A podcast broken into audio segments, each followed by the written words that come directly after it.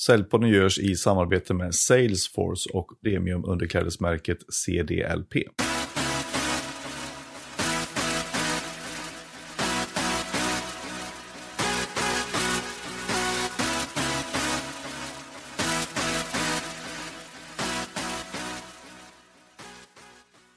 I dagens avsnitt får ni möta en person som gjort en raketkarriär på ett spektakulärt sätt. Och i en bransch fylld av traditionella män, tung teknologi och viss skepsis till kvinnor i ledande positioner så har hon både varit säljare med stor framgång, blivit befordrad till sälj och teamchef och sitter nu också med i ledningsgruppen för Dell i Sverige. Och med sitt arbete för att förändra IT-branschen så har chefsorganisationen Ledarna precis i dagarna utsett henne till en av Sveriges stora framtida kvinnliga ledare. Och det är en stor ära att ha med henne i Säljpodden och prata om detta. Så varmt välkommen här idag, Nazanin Nemachai. Hallå! Tack så hemskt mycket. Det är jättekul att få vara här. Det är en stor ära att få ha dig med och få ha med en av eh, Sveriges framtida stora kvinnliga ledare här. Det är Underbart. extremt eh, kul att få vara med på den listan och eh, ärofullt och ödmjukt tacksam. Vi ska komma tillbaka till det om en liten stund, men jag tänkte att jag ska börja så att när vi pratade inför den här intervjun så nämnde du lite grann om de här tre stora nackdelarna som egentligen har varit eh, när du började i eh, en mansdominerad traditionell IT-bransch. Och det, det var inte bara då nummer ett att vara säljare, det är ju svårt i sig. Eh, och sen att vara kvinna. Och sen nummer tre då ha en eh, invandrarbakgrund. Mm. Hur tog du an det där och hur var det i början? Ja, alltså när jag började på Dell så förstod jag inte riktigt heller vad jag satte mig in i. Jag började när jag var 22 år. Hade ju tidigare då pluggat ekonomi, jobbade på bank men förstod ganska fort att nej, jag skulle vilja ha ett lite mer högre tempo. Jag skulle vilja öka mina ambitionsnivåer och få kombinera min passion för affärer och relationer på ett bättre sätt. Så då sa jag, men nu testar vi Dell. Och jag gick på en intervju och hade, intervjuades av en person som idag är en av mina största inspirationer, vilket är Per Gustafsson, idag nordisk vd på VMware. Och då sa jag så här, honom vill jag jobba för. Jag förstod inte, inte riktigt vad det innebär. Men jag sa, just honom vill jag jobba för. Ja. Och helt rätt så gjorde jag ju det. Jag kom in på Dell, var den enda kvinnan inom sälj i vår gruppering. Och det var ju väldigt jargong av män, mycket skämt, eh, mansliknande skämt och eh, först tänkte jag så här, behöver jag vara som en av dem? Behöver jag gå in här och vara som männen och, och grabbarna för att platsa in? Ja. Men ganska tidigt bestämde jag mig för att nej, jag ska vara mig själv. Det som har fått mig att lyckas i skolan och, och i privatlivet ska jag försöka ta in mig här i min karriärsresa. Och eh, det jag gjorde då ganska fort är att jag eh, satte min prägel. Jag var ju väldigt duktig på att prata, väldigt duktig på relationer och sa ge mig en portfölj där det har gått riktigt, riktigt dåligt med kalla kunder så kommer jag ta mig an det. Och det var det de gjorde. Så jag fick en portfölj med helt kalla kunder och fick en superinspirerande utesäljare att jobba med. Som idag är en av våra största direktörer inom Dell Technologies här i Sverige. Okej. Och eh, det, vi det jag gjorde helt enkelt är att jag satte på mig kavajen, satte på mig leendet och för det är ju jag. Jag är ju liksom väldigt glad och väldigt energifull som person och började ringa. Och jag förstod ju inte riktigt vad det innebär att ringa en CIO eller en VD. Nej. Men jag började högst uppe och det var på väldigt stora bolag. Jag började med receptionisten och så vidare och så vidare. Men jag kom fram och då sa jag så här, ni behöver träffa Dell.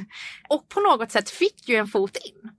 Så jag lyckades ju med aktivitet och väldigt hög proaktivitet få till väldigt viktiga möten för mina utesäljare.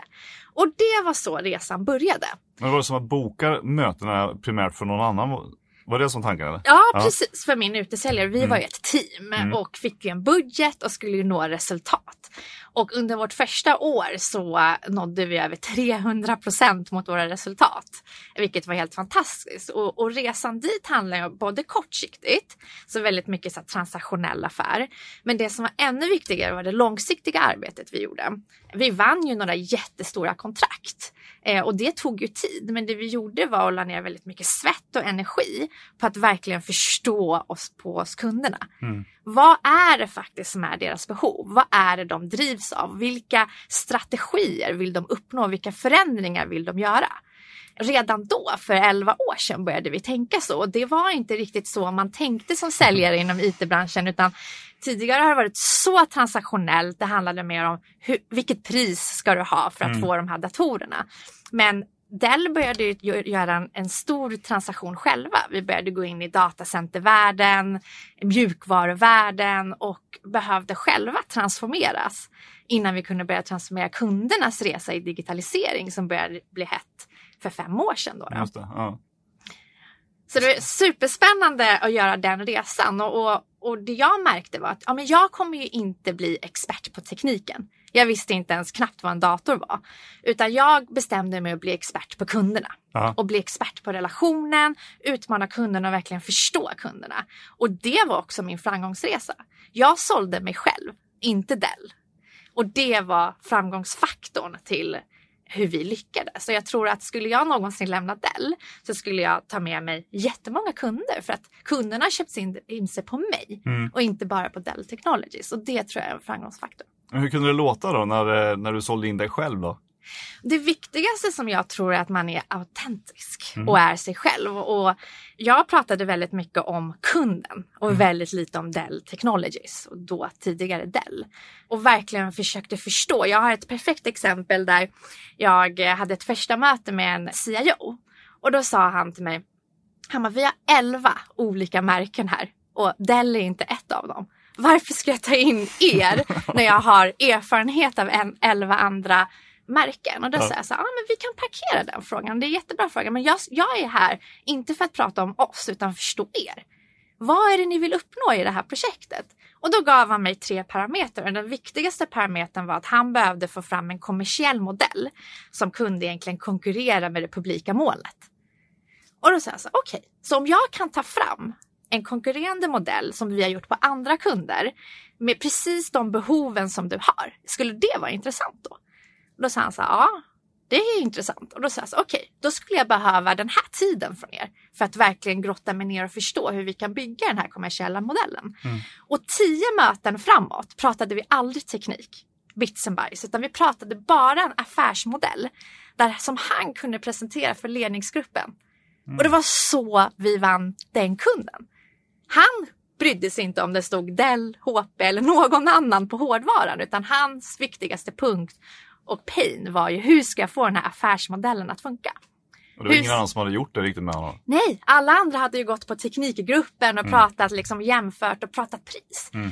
Och vi var inte den billigaste lösningen, men vi inkluderade en lösning som precis täckte deras behov. Mm. Och det är, tror jag, den stora skillnaden. Att precis nu när vi går en väldigt stor digitaliserad resa, många kunder börjar använda IT som en konkurrensfördel för att faktiskt uppnå resultat och bättre mm. resultat i olika branscher. Så börjar vi märka att ännu fler personer blir inblandade i IT-projekten. Mm. Personer från verksamheten blir inblandade på grund av att nu ser man att IT kan hjälpa och tjäna konkurrensfördelar och pengar. Och det betyder att projekten blir mer komplexa. Det. det. blir fler och fler involverade än IT-chef och CIO. Mm. Det är helt plötsligt digitaliseringsansvariga, personer ute i verksamheten som äger specifika projekt. Vi jobbar till exempel idag med en eh, klädhandelsbutik som har massa butiker. Hur ska butiken fortsätta vara framgångsrik om tio år? ah, man behöver använda data, man behöver analysera data och man behöver faktiskt anpassa sina erbjudanden på ett mycket bättre sätt för kunderna. Mm. Och då är det helt plötsligt helt andra personer som inkluderas i de här projekten. Och det gör ju att vårat sätt att sälja ändras. Just det. Och hur tycker du att det har ändrats då om du jämför med liksom när du började för några år sedan? Mm. Och det här med transaktionell försäljning och bits and bytes som de andra kanske körde med då. Mm. Och du vände liksom eh, eh, ingången med att egentligen kanske ha ett mer utifrån och in perspektiv på det här med, mm. med försäljning istället för att titta på vad vi gör och vad vi vill få ut. Mm. Och att det liksom var framgång. Men, men hur upplever du att det har ändrats eh, i generellt då, i, kanske inte bara på Dell utan även i, i databranschen, i IT-branschen? Jag tror att den största delen är precis det du säger. Att tidigare var det lite mer lite som hö Hötorget. Mm. Vem vill ha det här till vilket pris? Till att gå till mer långsiktiga komplexa projekt som kräver helt andra egenskaper mm. på de som säljer. Och det var också det som gjorde att jag blev mer framgångsrik än många andra. Och de egenskaper som jag pratar om som jag tror är viktigt, det är först och främst att ha ett, stort internt driv. Mm. Och då menar jag driv i olika perspektiv. Både driv i att förstå vad man motiveras av och hela tiden hitta sin inre motivation. Men också driv för förändring. Mm. För inte bara kunderna går in i förändring men även vi som företag behöver gå in i en jättestor förändring på hur vi adresserar kunderna nu när det blir mer och mer komplext. Istället för att bara vara den här säljaren som går ut med fika och är relationsbaserad eh, lovey-lovey säljare så behöver vi nu utmana kunderna på ett helt annat sätt. Vi behöver få dem att tänka annorlunda, annars kommer inte de vara kvar i sin bransch om 20 år. Nej. Och det kräver ett helt annat inre driv inre driv att kunna ta emot motgångar men också inre driv att ta emot förändringar. Den andra grejen som jag tror blir ännu mer eh, viktig är ödmjukhet. Mm. Och tidigare var det ju mer att du kunde klara dig själv. Ensam bäst och du kunde som säljare göra fantastiska resultat själv. Nu kräver inte det bara ännu fler personer hos kunden men också ännu fler personer i ditt virtuella team internt hos oss. Du behöver personer som är expertis på data, expertis på BI, expertis på machine learning, expertis på mjukvara. Alla olika parametrar för att bara klara och uppnå resultat för ett enda projekt. Och då behöver du kunna projektleda det här teamet framåt för att nå rätt resultat för din kund mm. och matcha rätt personer internt hos oss med personer externt hos våran kund. Och det, det här bemästringen och det här ha många bollar i luften och kunna driva ett virtuellt team är ju nästan liksom helt projektledande egenskaper. Och den tredje grejen som är parallellt med det är ju att man behöver vara en informell ledare. Mm. Man behöver ju få alla de här människorna att vilja jobba med dig. Mm. Folk jobbar ju med människor som man tycker om. Exakt. Och då behöver man hitta det här teamworken och teamkänslan. Inte bara i, i, min grupp som ledare för mitt team utan de behöver göra det för sina separata virtuella team. Och de här fyra faktorerna tror jag blir extremt viktigt för dagens försäljning och dagens säljare. Mm. För allt det här, de här fyra faktorerna skapar ju rätt inställning. Precis. Och jag brukar säga att det finns tre typer av säljare. Den ena är ju den här som har fantastiskt bra inställning, driv, men det händer ingenting. det händer ingenting, de får inte fram några resultat. De går ut på massa kundmöten, men de kan inte riktigt göra någonting av det de får hem. Mm. Och sen finns det de här som är superduper strukturerade. De gör jättefantastiska 15-sidiga account plans, läser på jättemycket om kunden. Men glömmer bort att exekvera på planen. Och sen har du den här som faktiskt blir mest framgångsrik. Den som tar det här drivet, den här proaktiviteten men också lägger in en balansstruktur av en plan och verkligen läser på och förstår sig om kunden. För det finns inte längre tid för de här mötena. Hej, ska vi ta ett förutsättningslöst möte? Ja, Ingen har tid för det längre, mm. utan man behöver vara påläst, man behöver förstå sig på kunden. Mm. Den som kan balansera det tillsammans med det här drivet, det är den som jag tror blir mest framgångsrik och då behöver man ha rätt inställning. Och jag brukar säga, jag anställer hellre någon med noll erfarenhet och rätt inställning som jag kan coacha mm. och hjälpa att utveckla än någon med helt fel inställning men med massa erfarenhet. För den här personen kommer inte kunna förändra sig i den takt som vi behöver göra de nästkommande åren där det sker väldigt mycket inom IT-branschen. Men är det svårt att hitta den här typen av personligheter? För många tänker sig, okej okay, jag ska bli säljare, mm. jag måste ha ett visst driv, jag måste ha ett pannben och kunna ta motgångar och sådär. Mm. Men så krävs det kanske då, eller man kanske snarare letar efter andra egenskaper som du nämnde här, mm. som kanske inte traditionellt sett har funnits hos vanliga säljare. Mm. Hur, hur attackerar man det liksom i rekryteringssammanhang och, och hur får man fram de här personernas eh, egenskaper som man hittar rätt? Liksom? Mm. Det är en jättebra fråga. Mycket av de här egenskaperna jag precis sa, om du inte ens tänkte på det, så är det ganska mycket kvinnolikande egenskaper. Mm.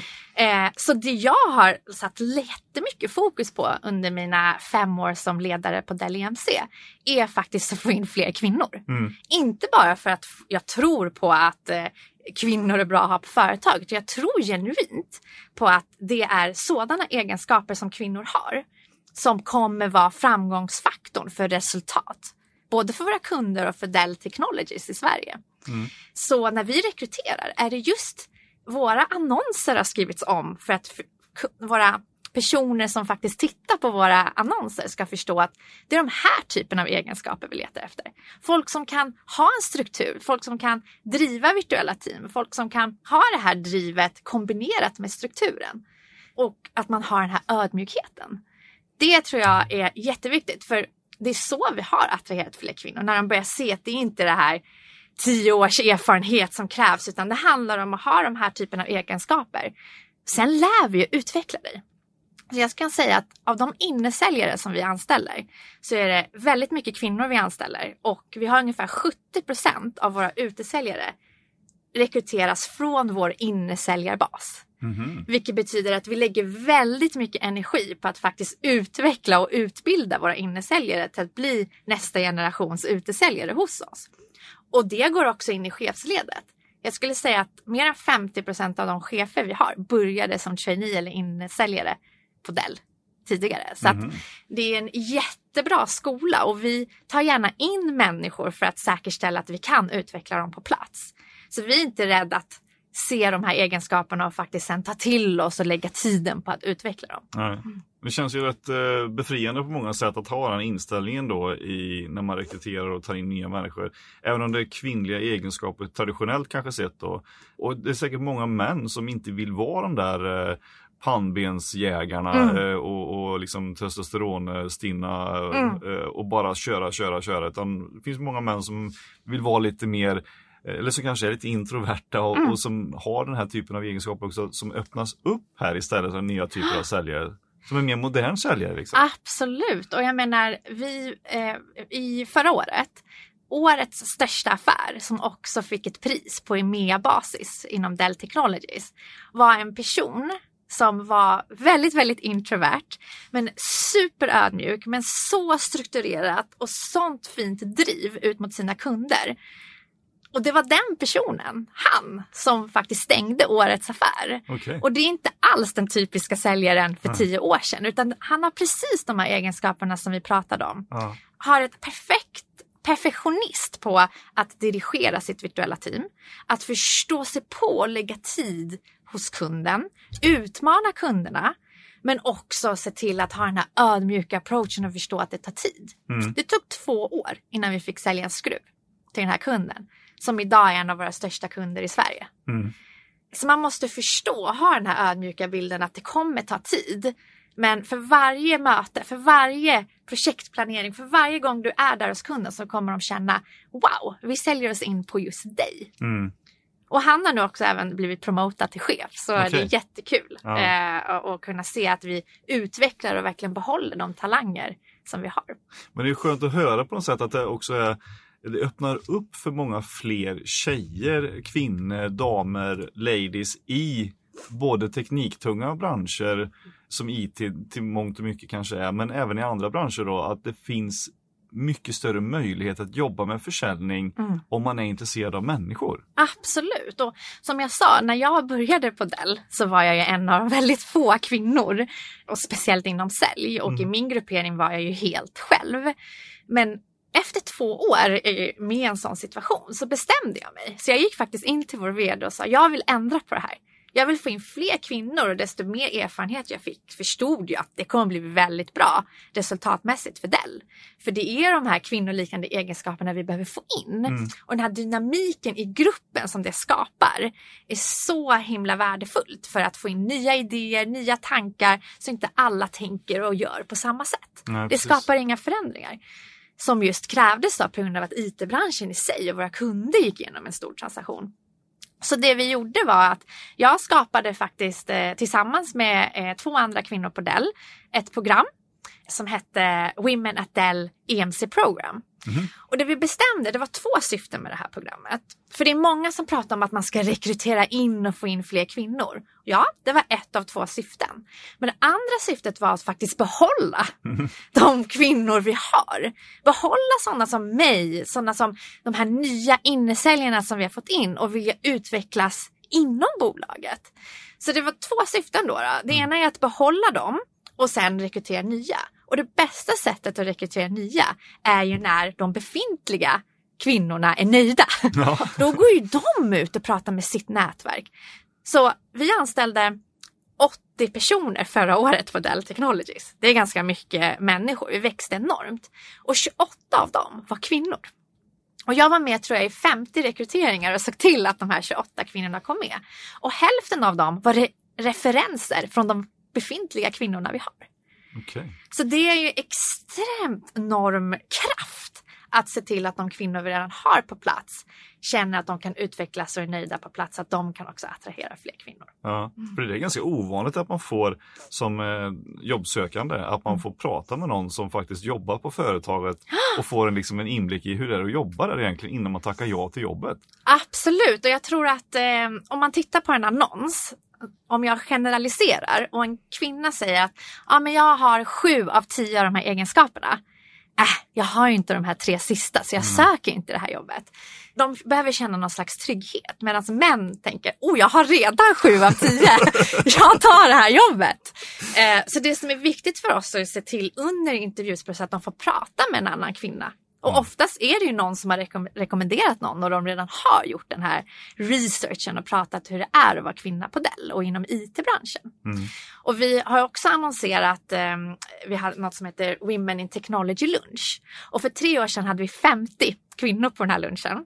För två år sedan 200. Oj. Och nu i år hade vi 250 kvinnor och modiga män ska jag säga. För att det krävs modiga män för att se till att vi får till den här förändringen. För de sitter oftast i de högt ledande positionerna och behöver vilja vara med i den här förändringen. Mm. Och det visar ju bara på vilket stort intresse det börjar bli när man pratar om ämnet diversity.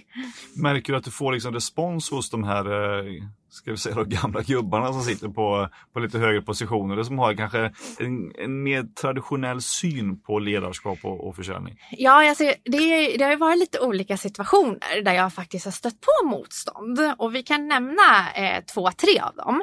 Och den ena är när jag skulle gå från att vara innesäljare till utsäljare. Det är ju ett ganska stort kliv. Jag var 24 år. Jag och skulle få också en portfölj, eller jag sökte en portfölj med ganska stora kunder. Mm. Komplexa projekt, mycket datacenterdrivet. Oftast det man refererar till mansliknande egenskaper.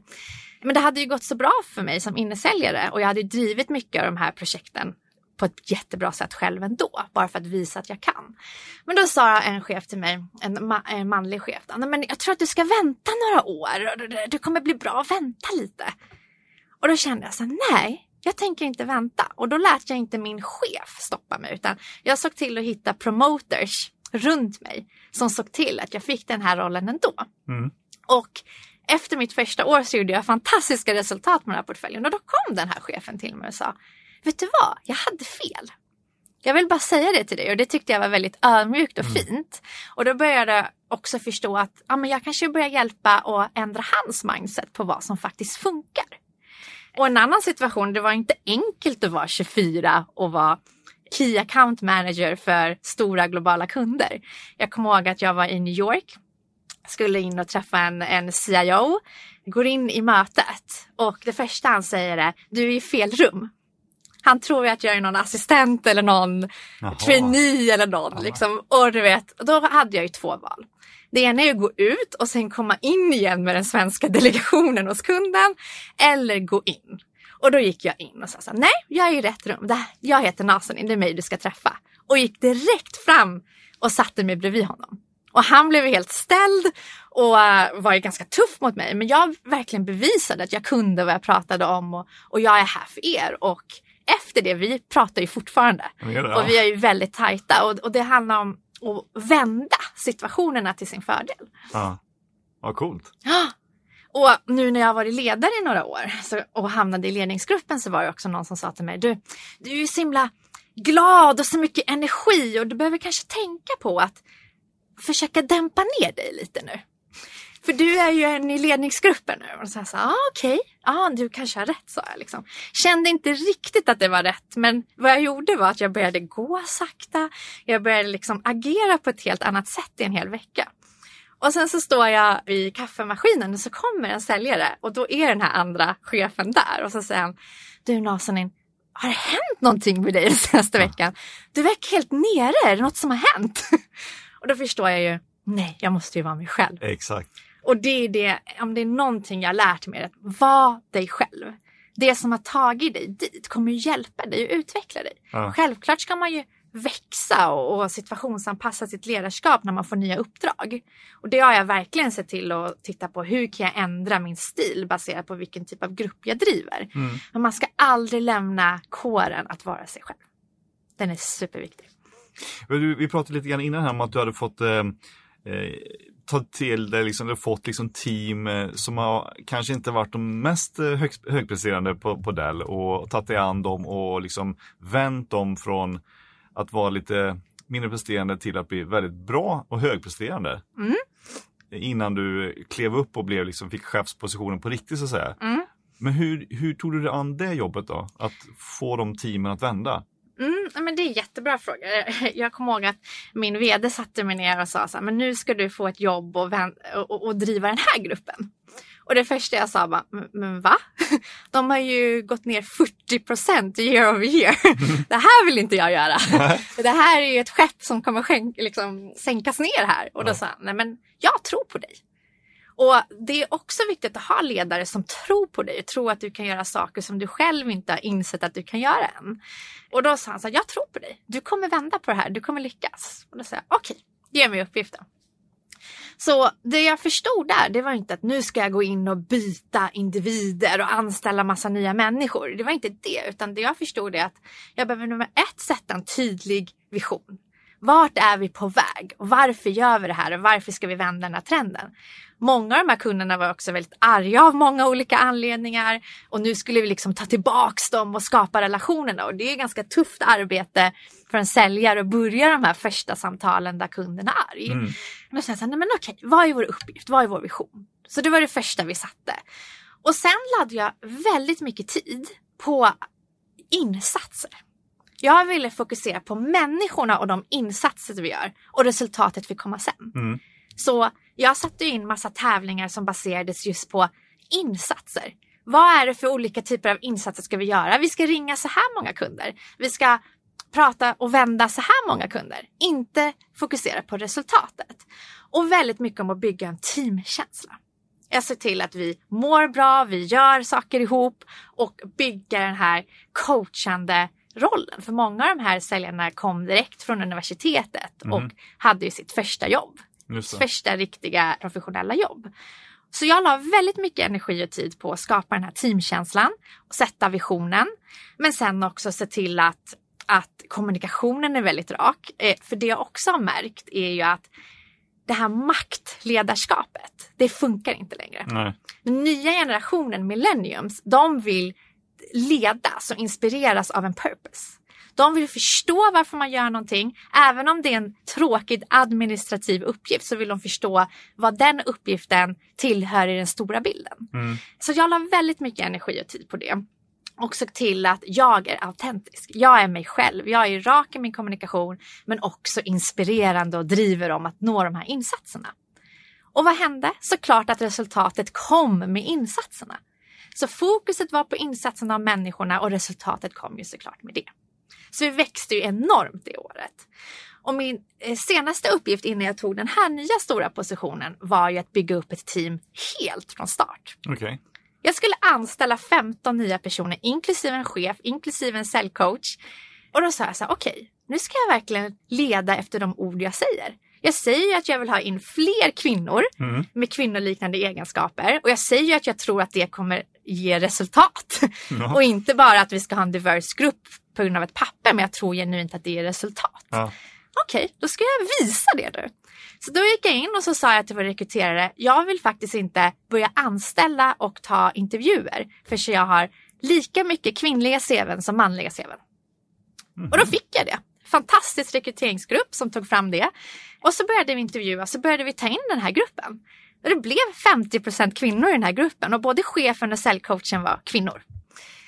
Vad hände? Redan efter sex månader så växte vi 780 procent. Oj, oj, oj. Det var en fantastisk resa och det visar ju att det jag sökte var, var just de här egenskaperna. Folk som var strukturerade, folk som hade ett fantastiskt driv, folk som kunde ha den här ödmjuka approachen men också var informella ledare för sitt virtuella team. Och det funkade, det gav ju resultat. Så det är ett ypperligt exempel där det faktiskt funkar. Och ja. tänk om man kan göra det på, i större perspektiv nu. På ledningsnivå, på styrelsenivå. Det är mitt mål. Hur, hur um, jag ska säga så här, de, de sakerna som de sålde i den här nya gruppen, de kom in liksom som nya mm. och, och tar sig an och rekryterar in. Och, var det, vad var det för typ av försäljning som de fick göra då? När, de, när du fick bygga upp det här från början? Det var ett rent acquisition team. Ja. Så det är till kunder som inte köper från Dell Technologies idag. Mm. Det, det skulle kalla, kalla ja. och det är faktiskt den svåraste uppgiften ja, som säljare. Och också det svåraste att rekrytera kvinnor till. Men vi sålde verkligen in det på det sättet som jag säger. Det är att man driver ju, det handlar inte om telefonförsäljning. Det handlar om att driva projekt och faktiskt uppnå resultat hos våra kunder. Mm. Det är komplexa datacenterprojekt de här herrarna och damerna säljer. Och de hjälper i slutändan sina kunder med att driva digitalisering och transformation. Mm. Och det är en fantastisk uppgift. Det är inte sälja abonnemang på telefon utan vi gör faktiskt förändring där ute på företagen. Mm. Och det är extremt kul för de jobbar med mycket startups. Många av de här nya revolutionerande idéerna kommer ju från just kunderna som de har tagit sig an. Just det. Upplever du att de har liksom eh, att de säljegenskaperna då som du har letat efter, mm. som du har varit inne på det några gånger nu, är det som de har anammat för att lyckas med försäljning och att de är moderna säljare? Absolut, och det var ju det vi sökte. Det viktigaste här, jag har ett perfekt exempel, det är att en, en säljare i två år hade försökt att, att få tag på en kund, ett ganska stort företag och så, så, så sa han så nej men eh, den, jag vill inte ha kvar den här kunden, man kommer inte in här. Nej. Så anställde jag en tjej, ascool häftig tjej som precis har de här egenskaperna och då sa hon så här, nej men jag kan ta mig an den här kunden. Och det hon gör är att hon hör av sig till IT-chefen och precis samma personer som den andra och de sa nej vi är absolut inte intresserade. Nej.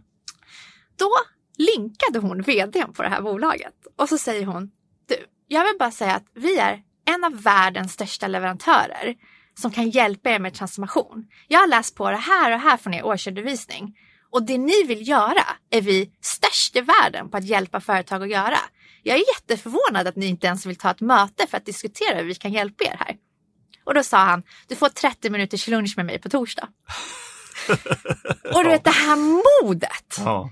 Det här drivet och det här nytänkande sättet att faktiskt utmana, jag brukar kalla challenger sales, mm. som den här kvinnan gjorde. Det var helt fantastiskt. Mm.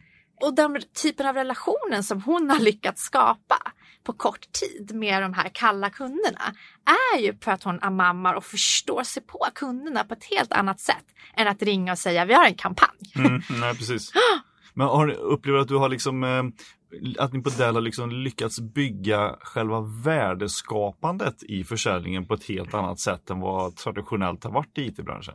Absolut, och i många aspekter. Både från ett CSR-perspektiv. Michael Dell är ju kvar och ägare för hela bolaget och det är mm. faktiskt hans namn på våra produkter. Mm. Och han vill ju säkerställa att de här produkterna används på rätt sätt och mm. har det värde som, som det ska ha och inte används på fel sätt. Och han kom faktiskt hit till Sverige i september och pratade väldigt mycket om att han sätter väldigt mycket värde i att vi ska göra saker på rätt sätt ut mot våra kunder och verkligen förstå dem och, och, och göra det på ett CSR-mässigt sätt. Mm. Det ska vara grön IT. Vi ska ha rätt arbetsförhållande i våra fabriker och så vidare. Och så vidare. Och det tycker jag, de värdegrunderna tillsammans med att faktiskt lägga mycket energi på att förstå kundernas behov i komplexa projekt. Det är så vi leder alla kundprojekt nu med kunder. Mm. Sen är det såklart att det kommer situationer där kunden säger vi vet redan vad vi vill ha, vi vill driva det här och det här. Mm. Men jag skulle säga majoriteten av projekten handlar om att utmana och verkligen projekten går ju från två veckor till sex, åtta månader nu. Mm. Och då kräver ett helt annat sätt att driva, driva projekten än vad man hade när jag började.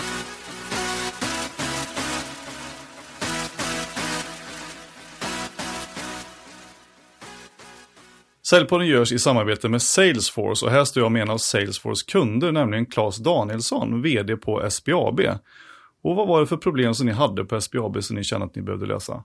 Eh, ja, man kan förenklat säga att vi, eh, man har ju naturligtvis massor med problem och spännande utmaningar, men man kan säga att vi hade två stora frågor som vi eh, insåg att det här måste vi naturligtvis göra något, lösa och, skapa bra tjänster med Eh, lösningar för både kunder och, och eh, vår, vårt eget arbete framöver. Och den ena är alla kanaler på ett ställe, det som ju brukar kallas Omnikanal 360. Det, där är vi fortfarande inte framme och har ganska mycket kvar att göra och ser att Salesforce-lösningar kommer att hjälpa oss. Och det andra är att eh, vi i vårt tjänstebyggande, vi arbetar utifrån ett ekosystem. Så vi kommer att, och har redan, men kommer att ha ett allt mer heltäckande erbjudande för våra kunder i deras bostadsresa. Och det betyder att vi har användare och kunder som drömmer om en bostad. De är inte ännu beredda på att köpa en.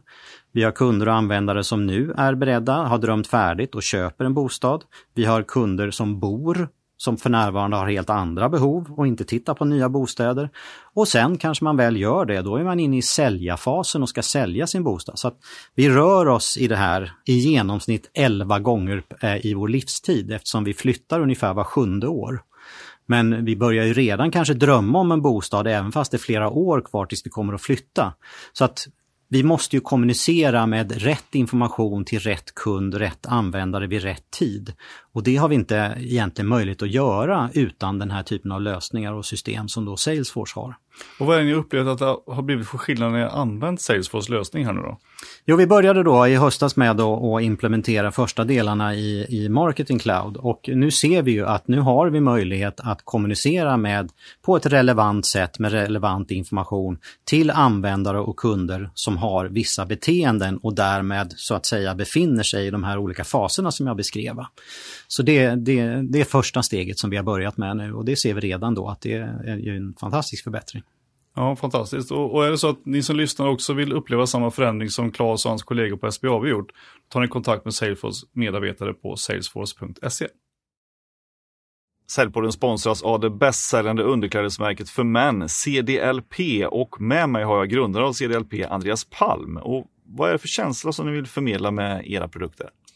Vi vill ge män möjlighet att känna sig eh, välklädda eller uppklädda med sina, med sina underkläder. Normalt så när män klär sig så är kalsonger ett icke-beslut. Man rotar i den här lådan som kanske inte är det bästa kategorin i garderoben man har. Eh, och så rotar man fram någonting eh, och så tar man på sig det och sen väljer man kläder. Medan om man då har eh, underkläder som man gillar och drar på sig dem så alltså, adderar det någonting redan från start när man väljer sin outfit och man får en känsla som vi tycker är väldigt stark, som våra kunder återkommer till, att det, det får dem att känna sig bättre på morgonen, det får, ger dem ett självförtroende. Kalsongerna är gjorda i ett naturmaterial som gör att de knappt känns som man har på sig och det här är plagget som man har på sig längst tid under hela dagen. Och det är också det mest, ofta det mest bortglömda plagget i mäns garderob. Så att vi tyckte att det var dags för att, eh, att män fick en chans att uppgradera sitt kalsonggame. Just det. Och om man är tjej och lyssnar på det här, varför ska man köpa CDLP till sina partners eller sina män? Alltså om man är kvinna så har man förmodligen sett en del risiga underkläder i sina dagar, givet att eh, uh, feedbacken vi får från kvinnor är ju att uh, de önskar att män uh, liksom, försökte lika mycket med sina underkläder som de gör. Så att uh, här finns ju en möjlighet att faktiskt ge en man kalsonger som är som, som, som lirar med resten av outfiten och är lite mer värdiga som vi kallar dem. Så att jag tror både, både kvinnan som köper och även mannen som får dem kommer uppskatta det väldigt mycket. Om man då, oavsett om man är man eller kvinna då, behöver uppdatera en kalsong eller strumplåda någonstans med lite sköna CDLP, hur ska man då göra? Enklast går man till eh, vår sida som är cdlp.com där vi har eh, hela vårt sortiment. Och så köper man förmodligen Boxer Brief, vilket är storsäljaren. Vill man vara lite mer vågad för, för fredagskvällar så kan man köpa en Y-front, vilket också är otroligt uppskattat när man väljer att våga testa den. Och vill man inte köpa online så finns vi även på NK i Stockholm och Göteborg om man vill klämma och känna lite grann. Om man köper på vår sida så kan man använda eh, koden SALJPodden så får man 10% på hela sortimentet. Underbart. Jag uppskattar om ni skulle vilja göra det, både kvinnor och män, för att se till att eh, kalsonglådan där hemma ser lite schysstare ut.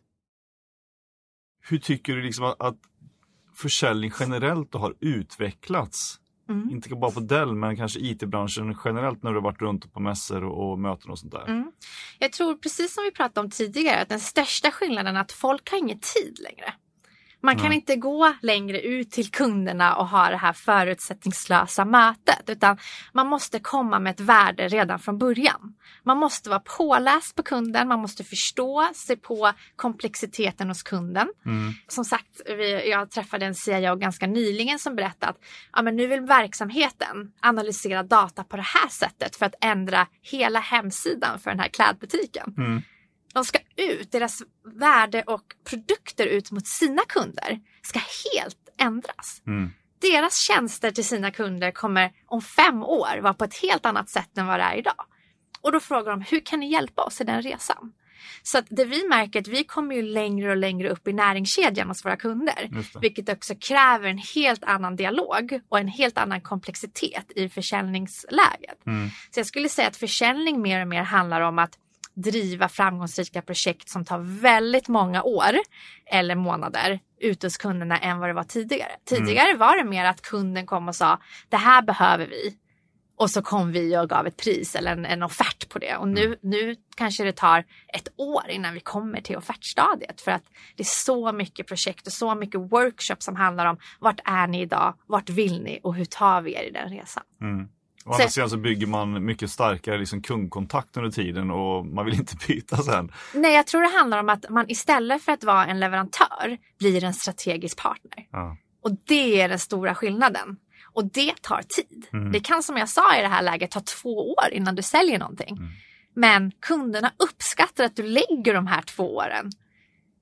Och det kräver enormt mycket kraft och energi och driv för dig som säljare att göra det här i två år Mm. utan att få någonting för att sen se det här end goal.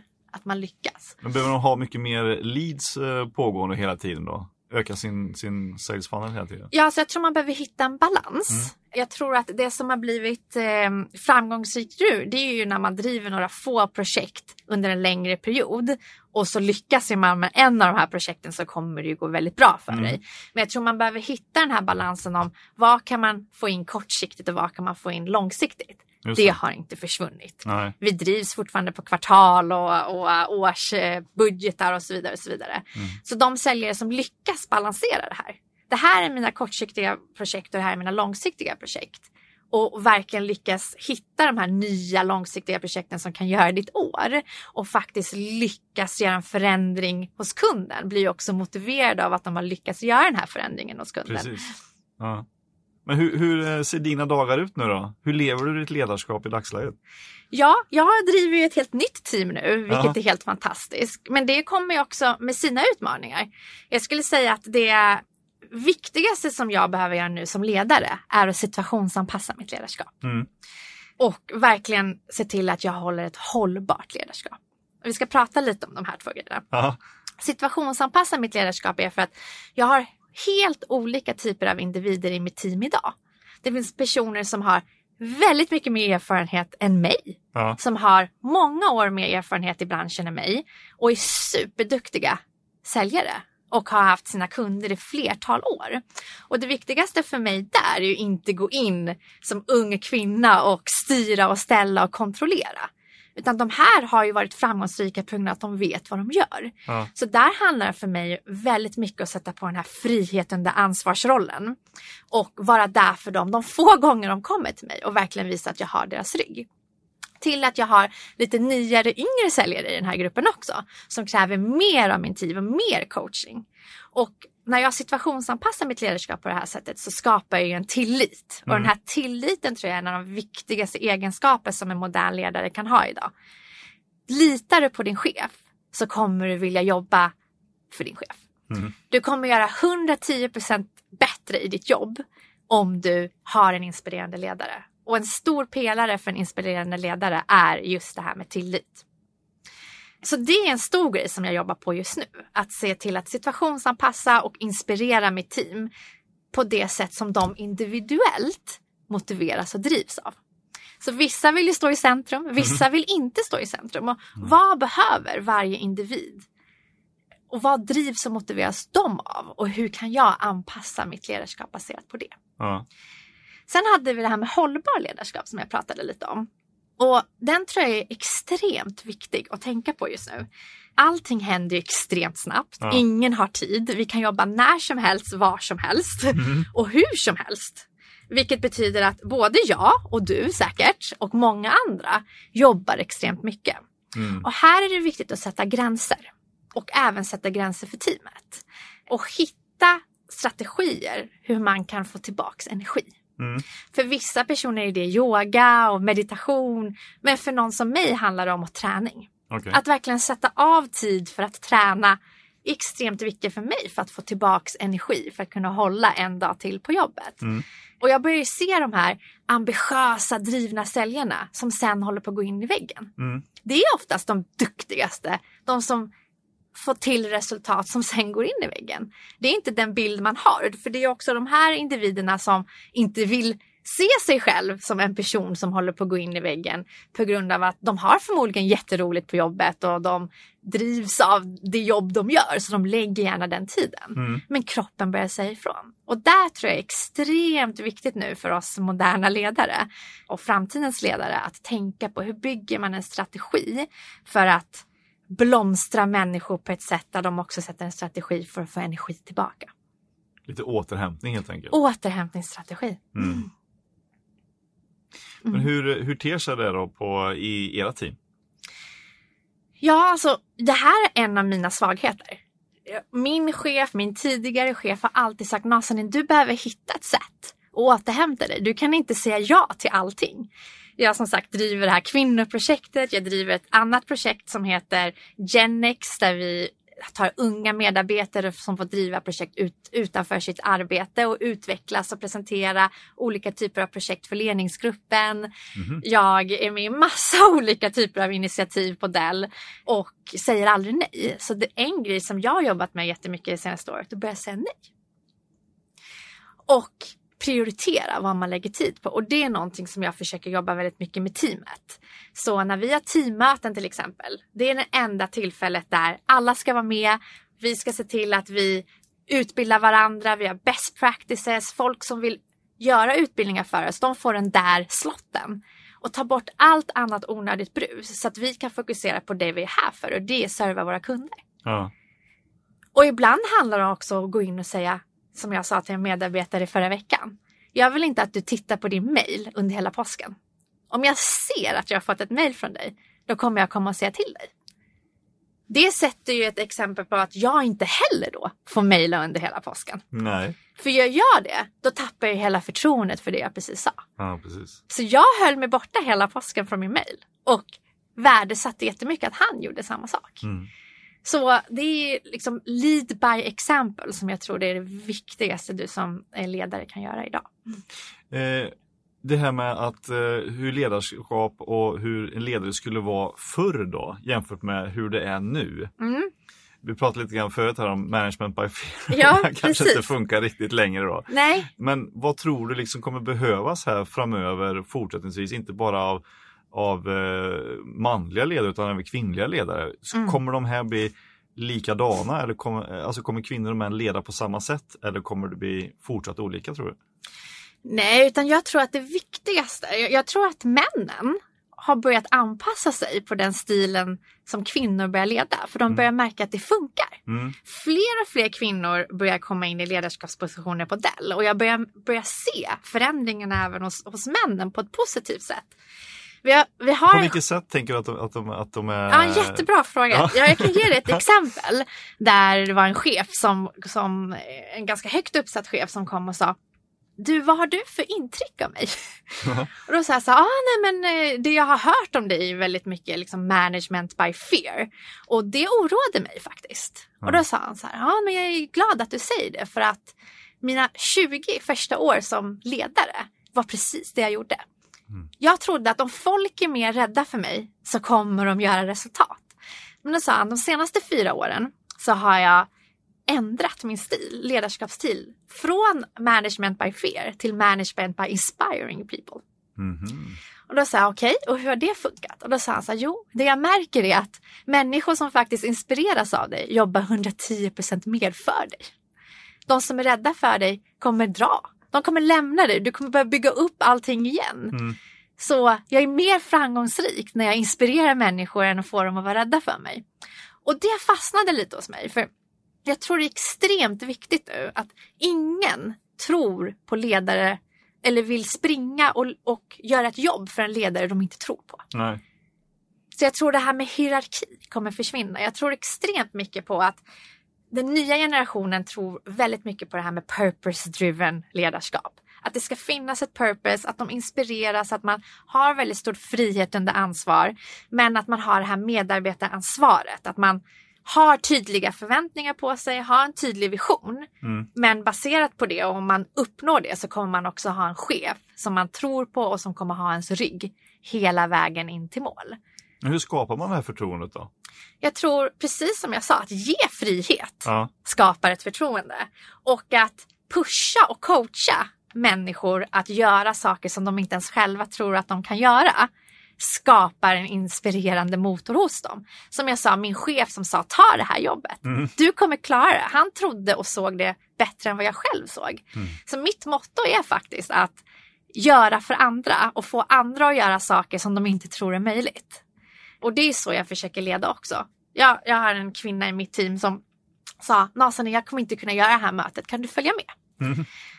Jag behöver dig, jag ska träffa en jätteviktig CIO. Jag sa så här, vet du vad? Jag kan sitta med dig innan men du kommer klara det här galant. Inspirerade henne, pushade henne, gav henne massa pepp och energi. Satte mig och förberedde mötet. Såklart det mötet gick fantastiskt bra. Mm. Och istället för att gå in och ta över så fick hon göra det och istället växte som person. Och nu kommer hon säkert göra 50 till liknande Ja. möten. För att hon såg att det gick. Ja. Så jag tror att, att inspirera och få folk att blomstra och, och få folk att, att coacha dem utan att ge dem svaren direkt utan verkligen ge, leda dem åt rätt riktning. Det tror jag blir de viktigaste egenskaperna istället för makt. Och det här är ju någonting som har eh, uppmärksammats också, ditt eh, sätt att leda och använda lite ledarskap på. Eftersom eh, bara för några dagar sedan så hamnade du på en jättehärlig topplista som chefsorganisationen Ledarna tar fram varje år för att göra en lista över framtidens stora kvinnliga ledare. Ja. Hur, hur kändes det att hamna på den listan? Jag är extremt ödmjuk över situationen och det är en fantastisk bemärkelse. Och jag är, är superlycklig över den uppmärkelsen. Och jag tror verkligen att det är extremt kul att säga, känna att allt jobb man har gjort faktiskt har en betydelse Mm. eh, och att det uppmärksammas. Och jag är även med i någonting som heter Women for Leaders, Mhm. eh, vilket är ett kvinnligt, externt kvinnligt program där många häftiga kvinnliga ledare är med, delar erfarenhet och får utbildning i hur det är att vara den här nya moderna framtida kvinnliga ledaren. Mhm. Så det är extremt kul. Det är två fantastiska kvinnor, Channa och Eva, som driver det här programmet. ehm, och har haft höga positioner i olika företag och bestämt sig för att vi behöver få in fler kvinnor i ledande positioner. He- helst de högst Ja. toppande positionerna, vd, styrelseledarposter, ska vara kvinnor. Ja. Och hur lyckas vi med det? Jo, det är ju utveckla mellanchefer och, och direktörer och, och chefer i sin starten på sin resa. Eh, så de har ju gjort en fantastiskt program där olika typer av vds är med och, och formar det här programmet, kvinnliga vds. Och jag har ju varit med där nu i tre, fyra månader och det nätverk och den inspiration man får av de kvinnor som är med i det här programmet är så ovärderligt och så fantastiskt. Och förhoppningsvis också en bidrande faktor till varför jag är med i den här listan som framtida eh, kvinnliga ledare 2019. Ja. Hur är det att liksom inspireras av de här människorna som båda har haft jättehöga positioner och eh, några då som kommer lite nyare i sina chefsroller. Hur, hur upplever du liksom att diskussionen blir mellan er i det nätverket? Mm. Märker alla av samma svängning eller är det väldigt olika från olika kulturer man kommer från? Nej, det som är så intressant är att det är personer, alla de här kvinnorna kommer från olika branscher. Det är Mm. mediebranschen, det är eh, finansbranschen, IT-branschen, bilindustrin, you name it. Men det fantastiska och den kraften som man märker är att alla vi kvinnor har lyckats genom att vara oss själva. Mm. Vi har inte försökt vara en man i en mansdominerad bransch utan det är fantastiskt att vara ödmjuk. Det är fantastiskt att ha de krafter och, och sårbarheten som vi har. Det är faktiskt okej att vara ledsen när vi är ledsna. Det är okej att vara sårbar när du är sårbar. Det är okej att ha dina svagpunkter. Mm. Och alla vi är så öppna med vilka de svagpunkterna är och, och, och vad vi hittar vår sårbarhet. Men istället använder det till vår fördel för att lyckas i vår karriär. Och det tycker jag är den mest starkaste känslan jag känner i den här gruppen. Att det är ingen som försöker vara man. Nej. Utan vi alla är där för att se till att kvinnor främjas och, att, och vi lär från varandra och från varandras misstag och från, varandra, från varandras framgångar. Ja. Vi hade vdn från F12-gruppen med i en fantastiskt inspirerande kvinna och någonting som hon sa som fastnade hos mig det var ja men jag frågade men hur är det, det här med att kvinnor behöver ju bli gravida och, och, och, och ta ledigt från sitt jobb i några år och komma efter. Då sa hon så hon bara, om du är duktig nu kommer du vara duktig sen. Mm. och det är faktiskt helt sant. Ja. Att vi kvinnor är så oroliga för så mycket saker. Men är vi duktiga nu kommer vi vara duktiga sen och vi kommer kunna erövra världen med den kraft och energi som vi har. Ja. Så det är fantastiskt att vara med i ett sådant nätverk och jag hoppas att det leder till fler fantastiska saker. Kommer man med liksom på rekommendation eller kan man söka till dem? Eller?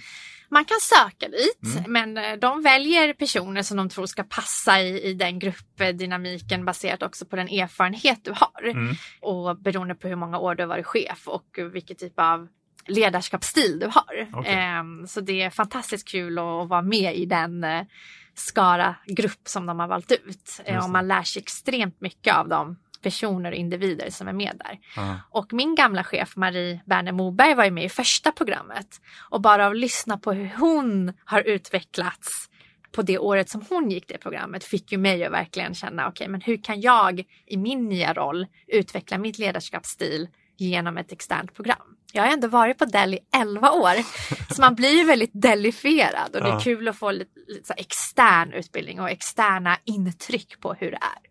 Ja, hur andra har det på andra företag. Hur liksom. andra har och hur andra leder. Men det mest intressanta är att vi är ju väldigt lika ändå. Mm. så det betyder att vi gör någonting bra och rätt på Dell. Så det ja. är kul att höra. Det är fantastiskt roligt att du har fått den här eh, utmärkelsen och hamnat på den här listan. Får se vilken position det blir nästa år. Ja, verkligen. du, du, sitter ju också i, i ledningsgruppen på Dell mm. och, och, kan påverka en hel del hur, hur liksom bolagets riktning eh, kommer bli och hur ni ska arbeta. Men vilka, vilka utmaningar har du haft liksom sedan du hamnade i ledningsgruppen? Förutom att du var tvungen att ändra det här i några veckor. ja, precis. Nej, men jag skulle säga att det man, det, jag kommer ihåg att min chef sa, min chef är då vd på Dell Technology, så han, han sa ju det, ja men första två mötena var det ganska tyst. Mm. och det är inte likt mig att vara tyst. men det jag ville göra i mina första två möten var ju bara förstå hur är dynamiken och hur är jargongen och vad, bara lära och lyssna. Men ganska fort så gick jag in och tog en plats i den här ledningsgruppen och, och det jag tror även där är att det tar för dig. Om du har saker och tankar som du tror kan vara bra att förändra sättet vi jobbar på ett positivt sätt. Berätta det. Mm. Och det som är så positivt och bra med Dell är att det tas emot direkt. Det mm. finns ju ingen känsla av makt eller dylik i den här gruppen utan vår vd tog ju oss offsite i tre dagar direkt och bara liksom göra den här övningen att 30 minuter berätta om sig själv och sin uppväxt och verkligen lära känna varandra. Som gör att vi har en bättre dynamik i gruppen och faktiskt kan både utmana varandra men också hjälpa Dell Technology Sverige att växa ihop. Mm. Så den största utmaningen jag haft i början var det jag själv satte för mig själv. Och det var att jag var tyst och tänkte att men nu är jag ny, jag ska inte ta plats. Men det ändrades ganska fort. är det för att du känner att du var trygg i gruppen från början då? Eh, eller inte från början, men att du blev trygg ganska snabbt? Absolut, och mm. att de åsikter jag hade mottogs och att man kunde faktiskt ha en bra dialog direkt och bra Även om man inte tycker lika så tycker jag att vi kommer framåt och, och det är det viktigaste. Mm. Hur tror du att det kommer eh, bli här då på, i IT-branschen och eh, framförallt på Dell då närmsta 5-10 åren här bland både säljare och ledarskap? Hur tror du det kommer utvecklas? Jag tror precis som jag sa att det kommer bli extremt viktigt att ta bort chefer. chefer som är siffer, mindset, eh, chefer som bryr sig mer om resultat än människor. Jag tror att de ledare, inte chefer, som kommer lyckas är de som har en bra balans mellan människor, processer och siffror. De som verkligen driver ett hållbart ledarskap. De som eh, bryr sig om utvecklingen av sina medarbetare. Som tar fram de inre drivkrafterna av sina medarbetare och får dem att bli 110 procent av, av sig själva. De kommer också få med sig resultatet och lyckas. Jag tror att vi kommer se en 50-50 procent kvinnlig fördelning. Både på ledarskapspositioner men också inom alla typer av positioner. Nu har vi lyckats väldigt bra i Dell Sverige på säljsidan. Där är vi i våra gruppering commercial 50% kvinnor.